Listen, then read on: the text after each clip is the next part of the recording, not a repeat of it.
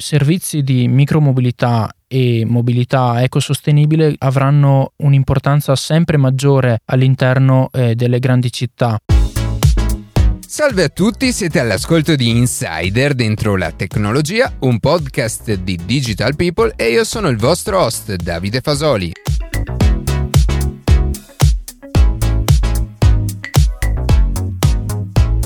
Oggi parleremo nello specifico di una delle forme più diffuse di micromobilità e allo stesso tempo il sistema di trasporto più sostenibile in assoluto, il bike sharing. Prima di passare alle notizie che più ci hanno colpito questa settimana, vi ricordo che potete seguirci su Instagram a chiocciola dentro la tecnologia, iscrivervi alla newsletter e ascoltare un nuovo episodio ogni sabato mattina su Spotify, Apple Podcast, Google Podcast oppure direttamente sul nostro sito.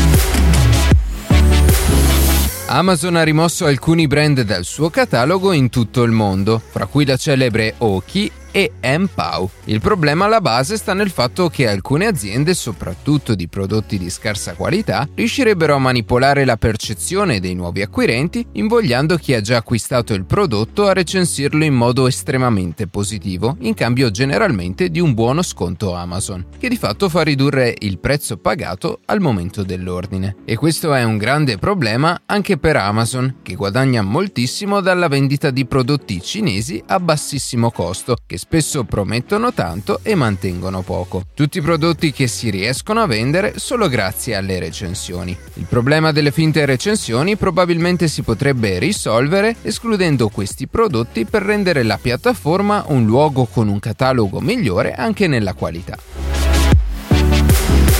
Al giorno d'oggi è parecchio difficile non avere mai sentito parlare di Starlink, ovvero del nuovo sistema di connettività internet a banda larga diffuso in tutto il mondo grazie ad una flotta di satelliti lanciati in orbita da SpaceX. Ebbene, per chi fosse intenzionato ad abbonarsi al servizio targato Elon Musk, deve sapere che la rete Starlink non potrà essere utilizzata per scaricare contenuti illegali, come ad esempio videogiochi, film o serie tv non pagate. Il messaggio in questo caso è apparso per la prima volta ad un utente in fase di prova, che cercando di scaricare tramite torrent dei contenuti del CBS Show, ha immediatamente ricevuto un avviso da Starlink, il quale ha esortato il responsabile ad esistere nel download di contenuti protetti da copyright, altrimenti l'utente avrebbe rischiato la sospensione o persino la terminazione del servizio, con tanto di possibili azioni legali da parte del proprietario dei contenuti.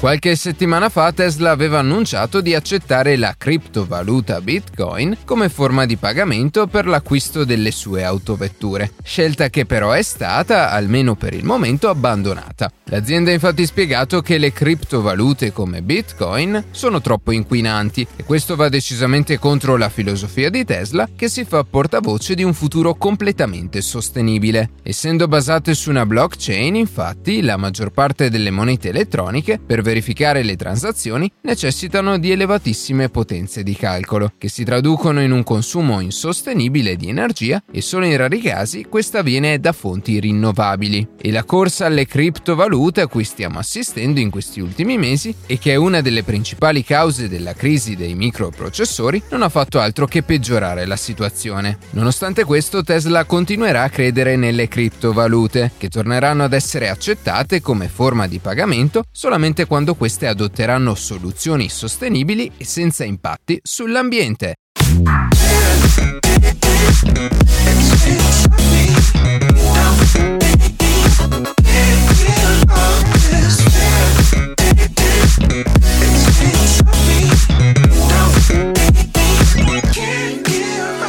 Ultimamente si sente sempre più spesso parlare di mobilità sostenibile e di micromobilità. L'uso di auto elettriche, monopattini e bike sharing stanno negli ultimi anni avendo un forte successo nelle grandi città e diventeranno in futuro il principale metodo di spostamento intraurbano. Oggi siamo in compagnia di Luca Martinelli, autore del podcast, per parlare di quello che probabilmente è il sistema di trasporto sostenibile al momento più iconico, il bike sharing.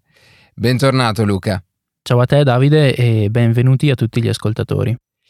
Innanzitutto, che cos'è il bike sharing? Di che cosa si parla quando, quando parliamo di bike sharing e che ruolo ha avuto la tecnologia nel, nel suo successo? Il bike sharing innanzitutto è un servizio che è messo a disposizione solitamente dalle grandi città, grazie al quale i cittadini hanno a disposizione delle biciclette che possono essere elettriche o a pedali e con queste possono ovviamente a cifre anche abbastanza basse spostarsi liberamente all'interno della città. Non tutti sanno forse che il bike sharing ha quasi 60 anni, infatti è nato nel 1961 ad Amsterdam. All'inizio mm, non era molto considerato e non ha avuto il successo sperato, infatti era oggetto di furti e atti, atti vandalici. Tuttavia eh, la tecnologia è stata fondamentale per il successo del bike sharing in quanto già dal XXI secolo c'è stata una rinascita di questo servizio che ha avuto una forte espansione tanto da, da essere ormai, come detto, te il sistema più conosciuto di micromobilità. Questo perché l'internet delle cose, il cosiddetto Internet of Things, oppure i pagamenti digitali con carta di credito tramite smartphone o anche la possibilità di tracciare eh, le biciclette con il GPS, quindi raccogliere una grande quantità di dati che eh, sono stati utili e saranno ancora più utili in futuro per migliorare ulteriormente questo servizio ha fatto sì appunto che eh, il bike sharing sia diventato quello che conosciamo oggi. E perché questo servizio è così importante per lo sviluppo ecosostenibile? Quali vantaggi ha portato nelle grandi città e ha sempre portato vantaggio. Ci sono dei casi in cui il, il bike sharing, questo servizio, è, controproducente.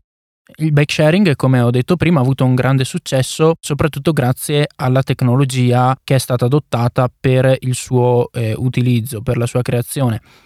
Tuttavia, una parte molto fondamentale ce l'ha avuta anche i benefici che questo servizio ha portato nelle città in cui è stato adottato. Il bike sharing infatti eh, contribuisce in modo abbastanza sostanziale alla riduzione del, del traffico e questo eh, si traduce in minor congestione appunto del traffico e quindi eh, delle auto che si muovono più liberamente, più velocemente, ma eh, anche ad una minore emissione di eh, gas serra come eh, l'anidride carbonica o derivati dal petrolio. Per portare dei dati, eh, Shanghai che è attualmente la città con il più grande servizio di bike sharing al mondo, sono state risparmiate eh, oltre 25 tonnellate di anidride carbonica e oltre 8 tonnellate di eh, derivati in generale del petrolio. La riduzione del traffico inoltre si traduce anche in una diminuzione dell'inquinamento acustico che senza dubbio eh,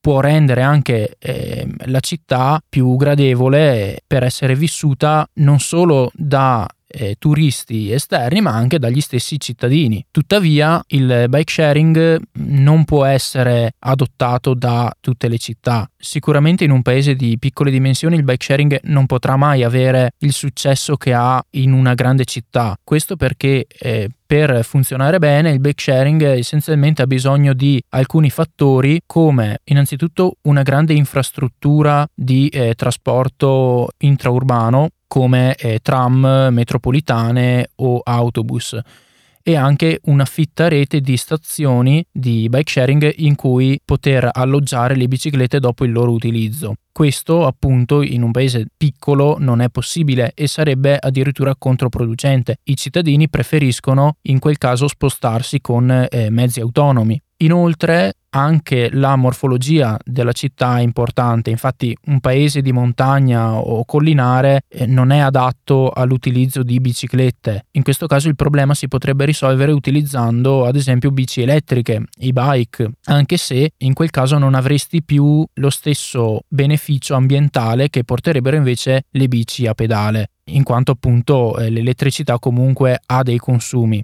Infine, eh, molto importante è anche il fattore meteorologico. Infatti, chi è che utilizza eh, e chi è che si sposta con una bicicletta quando piove o quando si è sommersi dalla neve? È necessario che il meteo sia abbastanza favorevole, quindi con giornate soleggiate e quindi non uggiose come possono essere le città eh, dell'Alta Inghilterra. Bene, abbiamo parlato di benefici per l'ambiente grazie alla riduzione dei gas serra. Per quanto riguarda invece i cittadini e gli utenti in generale, perché dovrebbero scegliere di utilizzare un servizio eh, legato alla micromobilità?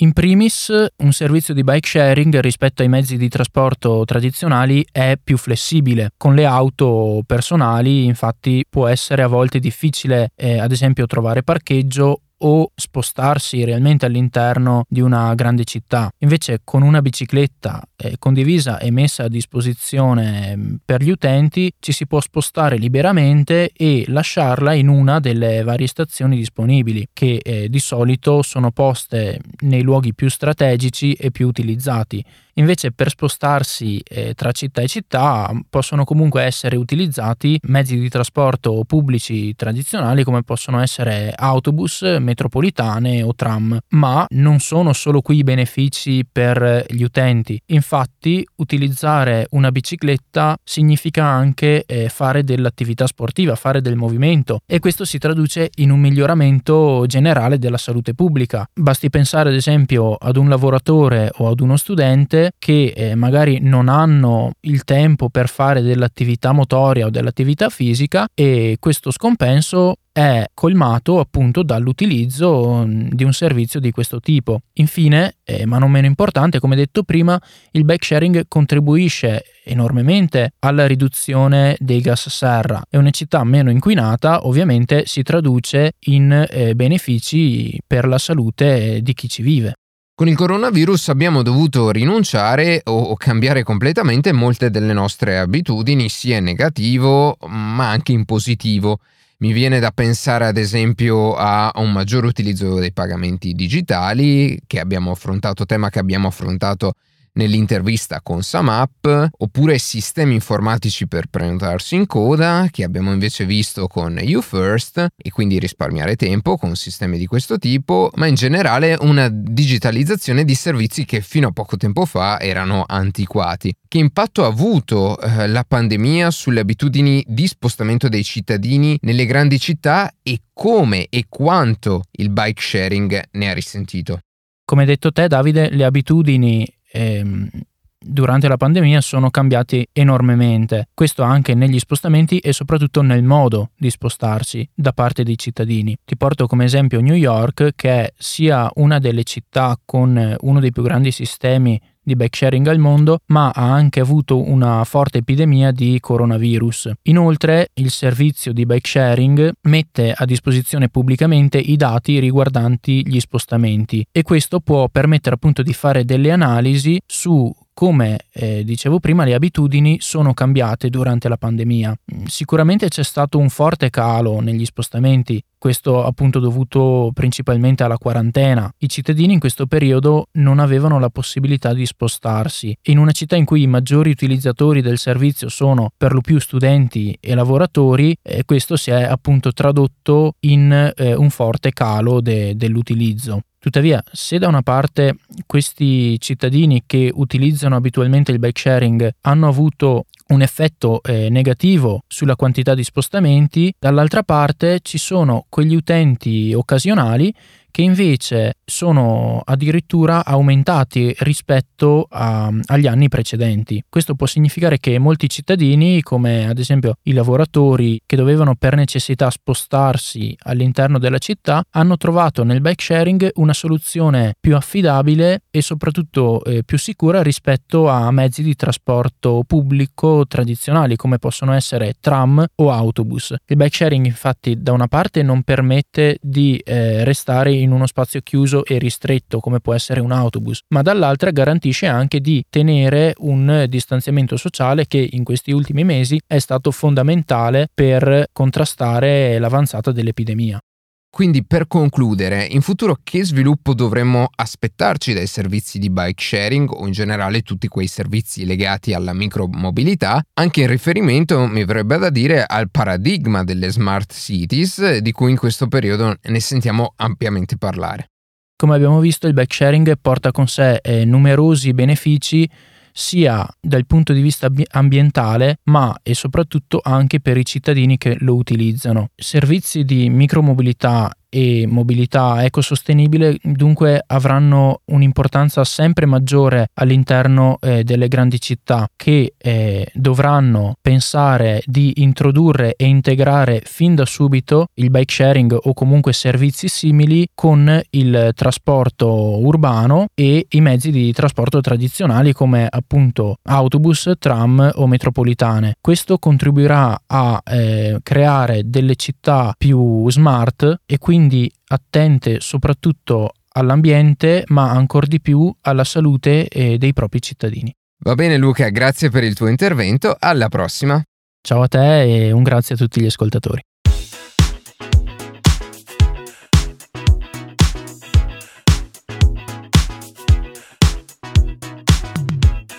E così si conclude questa puntata di Insider dentro la tecnologia. Io ringrazio come sempre la redazione e in special modo Matteo Gallo e Luca Martinelli che ogni sabato mattina ci permettono di pubblicare un nuovo episodio. Per qualsiasi tipo di domanda o suggerimento scriveteci a redazione chioccioladentrolatecnologia.it, seguiteci su Instagram a chioccioladentrolatecnologia dove durante la settimana pubblichiamo notizie e approfondimenti. In qualsiasi caso nella descrizione della puntata troverete tutti i nostri social. Se trovate interessante il podcast condividetelo che per noi è un ottimo modo per crescere e non dimenticate di farci pubblicità. Noi ci sentiamo la settimana prossima.